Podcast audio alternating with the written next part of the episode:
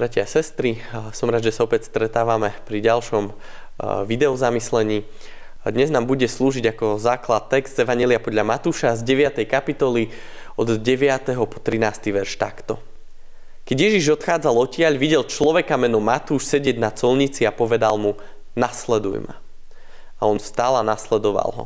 Potom sedel v jeho dome za stolom a aj hľa prišli mnohí colníci a hriešnici, stolovali s Ježišom a s jeho učeníkmi. Keď to videli farizei, povedali jeho učeníkom, prečo váš majster je s colníkmi a hriešnikmi? Ježiš to počul a odpovedal, nepotrebujú lekára zdraví, ale chorí. Choďte teda a naučte sa, čo znamenajú slova milosrdenstvo chcem a nie obeď. Lebo neprišiel som volať spravodlivých, ale hriešnikov. Amen. Bratia a sestry, dnes ráno sa trošku dotkneme aj témy pokritectva. Niekedy je naozaj ťažké pre nás hovoriť o tejto téme, pretože každý z nás v živote má nejaký druh pokritectva. Pán Ježiš nám povedal, aby sme neukazovali na triesku v oku nášho brata, kým neodstraňuje brvno z toho vlastného. Povedal nám tiež, že kto je bez hriechu, nech prvý hodí kameňom. Čo znamená, že nikto nemôže ukázať prstom na druhého, pretože každý z nás je vinný hriechom. A práve v našom dnešnom texte na Matúš poskytuje príklad krásnej horlivosti, ktorú by sme mali mať aj my pre Ježiša. Potrebujeme byť do neho tak zalúbení, že sme ochotní naozaj ho nasledovať. Nasledovať ho kdekoľvek nás povolá, bez ohľadu na to, čo nás to stojí. Zamyslíme sa nad chvíľu nad Matúšom.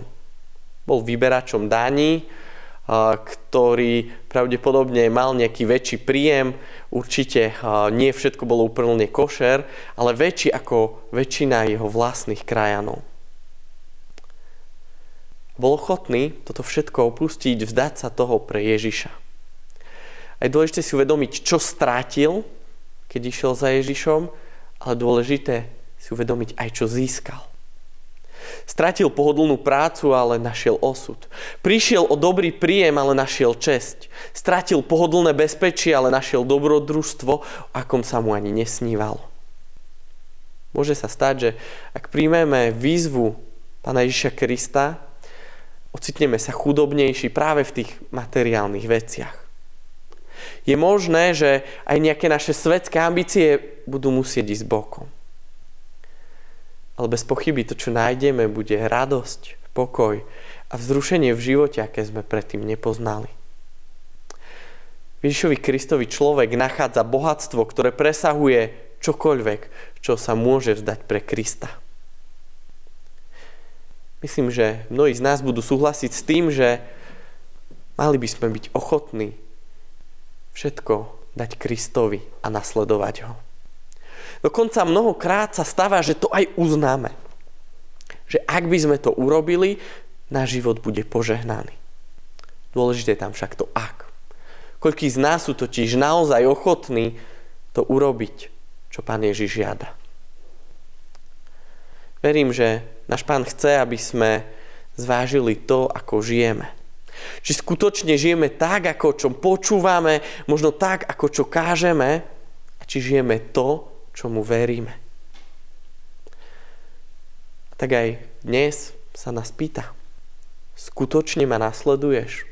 Alebo len hovoríš, že ma chceš nasledovať? Skrze Matúša a to, ako on zanechal svoj život mytníka, vidíme, že musíme byť ochotní opustiť všetko. Všetko, aby sme mohli nasledovať Ježiša tak, ako to žiada.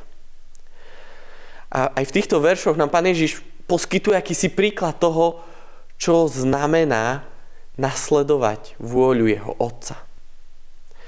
Ježiš si uvedomoval, že medzi tými, ktorí ho sledujú, sú aj diváci, ktorí úplne nerozumejú volaniu obetovať svoj život. Týmito divakmi nebol nikto iný ako farizej. Bolo potrebné aj im ukázať, čo znamená nasledovať Ježiša a slúžiť Otcovi. Farizeja Ježiša naozaj sledovali pozorne, boli svetkami toho, ako Ježiš povoláva Matúša. Videli, ako Ježiš s Matúšom jedol. Naozaj, toto všetko o ňom vedeli. Pokladali sa za zbožnú skupinu ľudí, boli hrdí na to, ako zachovávajú svoje tradície a rituály. Verili, že práve to dodržiavanie týchto rituálov a tradícií vedie k spaseniu a priazni pred Bohom. Ale zároveň cítili, že nikto, kto sa nespráva ako oni, nemôže prísť do Božej prítomnosti. Dokonca považovali aj vyberačov daní za úplnú akúsi spodinu. Pretože robili prácu, kde boli nutení vyberať peniaze od svojich krajanov, od svojho vlastného národa. A Ježiš chcel, aby si farizei uvedomili, že nezáleží iba na tom, čo my dokážeme vidieť svojim okom, ale že záleží na srdci človeka a na jeho vzťahu s Bohom. Matúš bol naozaj hriešnik, ale takí boli aj farizei. A šlo to, aby si to uvedomili aby si aj ľudia, ktorí tam boli, uvedomili, že musia byť ochotní opustiť svoj komfort, svoj svet, svoje pohodlie, aby ho mohli nasledovať. Tak ako Matúš opustil istý komfort, ktorý mal, a tak ako Ježiš sa vzdal svetského uznania. Musíme si uvedomiť, že Boh na rozdiel od farizejov nesúdi na život podľa akýchsi našich ľudských a etických noriem Prvá Samuelova hovorí, človek totiž hľadí na to, čo je pred očami, hospodín však hľadí na srdce.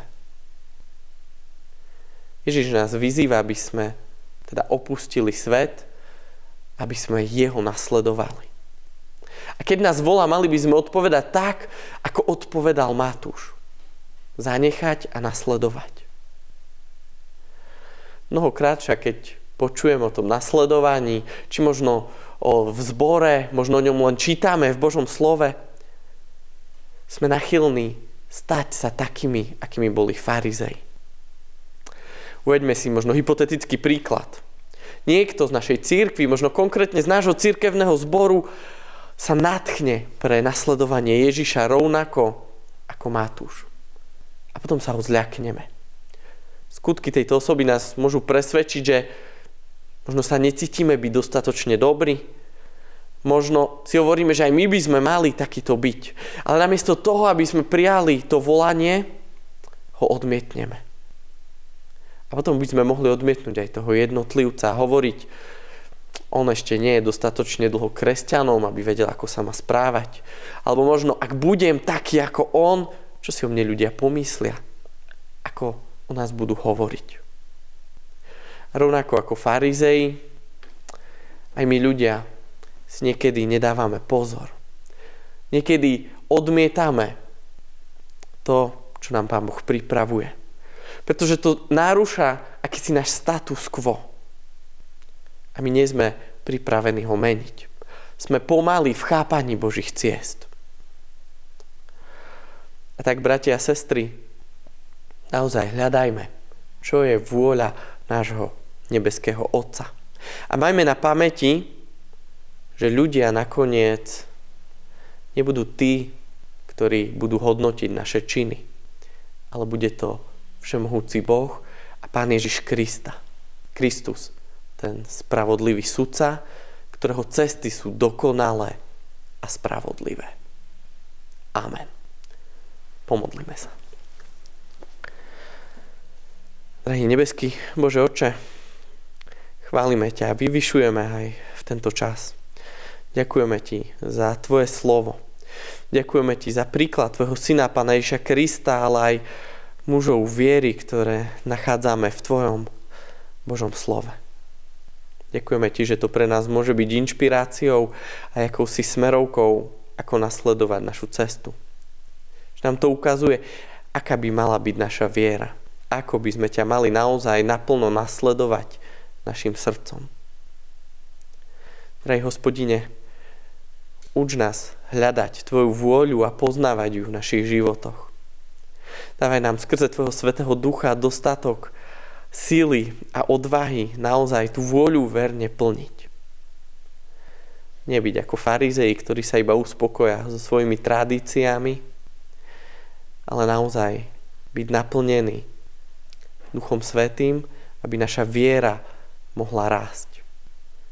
Aby sme ťa mohli viacej spoznávať, aby sme mohli aj svojim životom svedčiť o tebe a o tvojej láske. Za toto, Pane, všetko, čo Ty konáš, Ti ďakujeme a prosíme, aby si tak konal aj skrze nás a našu církev. Amen.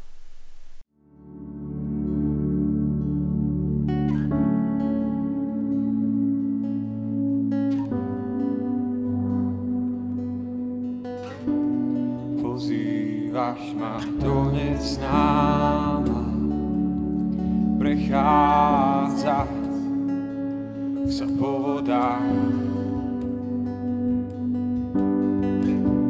A tam ťa nájdem napriek búrkach, zvládnem stáť na hlbinách. Na teba Ježiš zavolám, Tebe svoj zrak upieram, aj v búrke viem, Tvoja náruč pokoj dá, Tvojim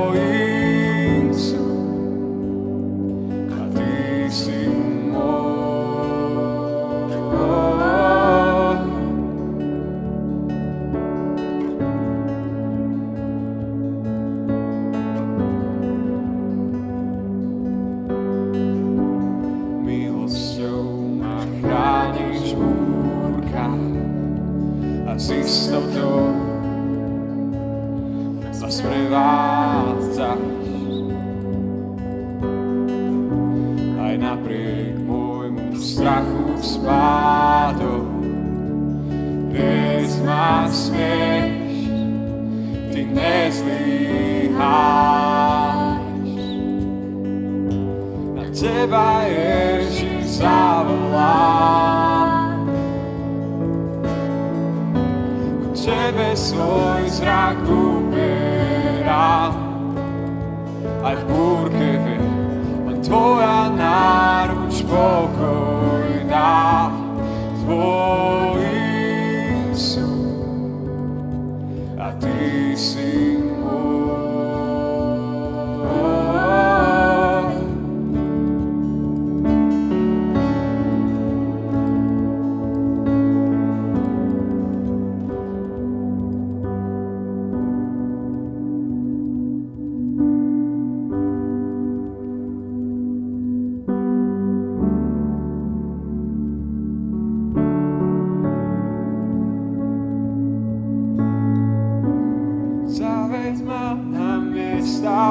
bezhraničnej viery. Chcem kráčať nad vodami, tam kam ma zavoláš.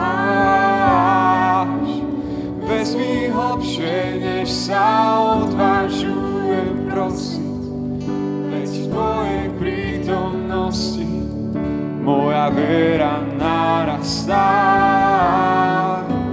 Zaveď ma na miesta bezhraničnej viery. Chcem kráčať nad vodami, tam kam ma zavoláš. Hlbšie, než sa odvážujem prosiť, veď v Tvojej prítomnosti Tvoja viera narastá. Zaveď ma na miesta bezhraničnej viery. Chcem kráčať nad vodami, tam kam ma zavoláš. Vezmi hlbšie, než sa odvážujem prosiť, veď v Tvojej prítomnosti moja viera narastá.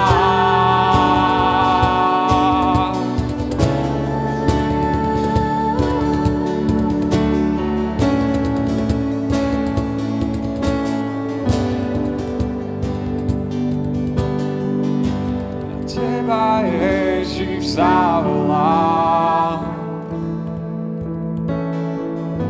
Ku Tebe svoj zrak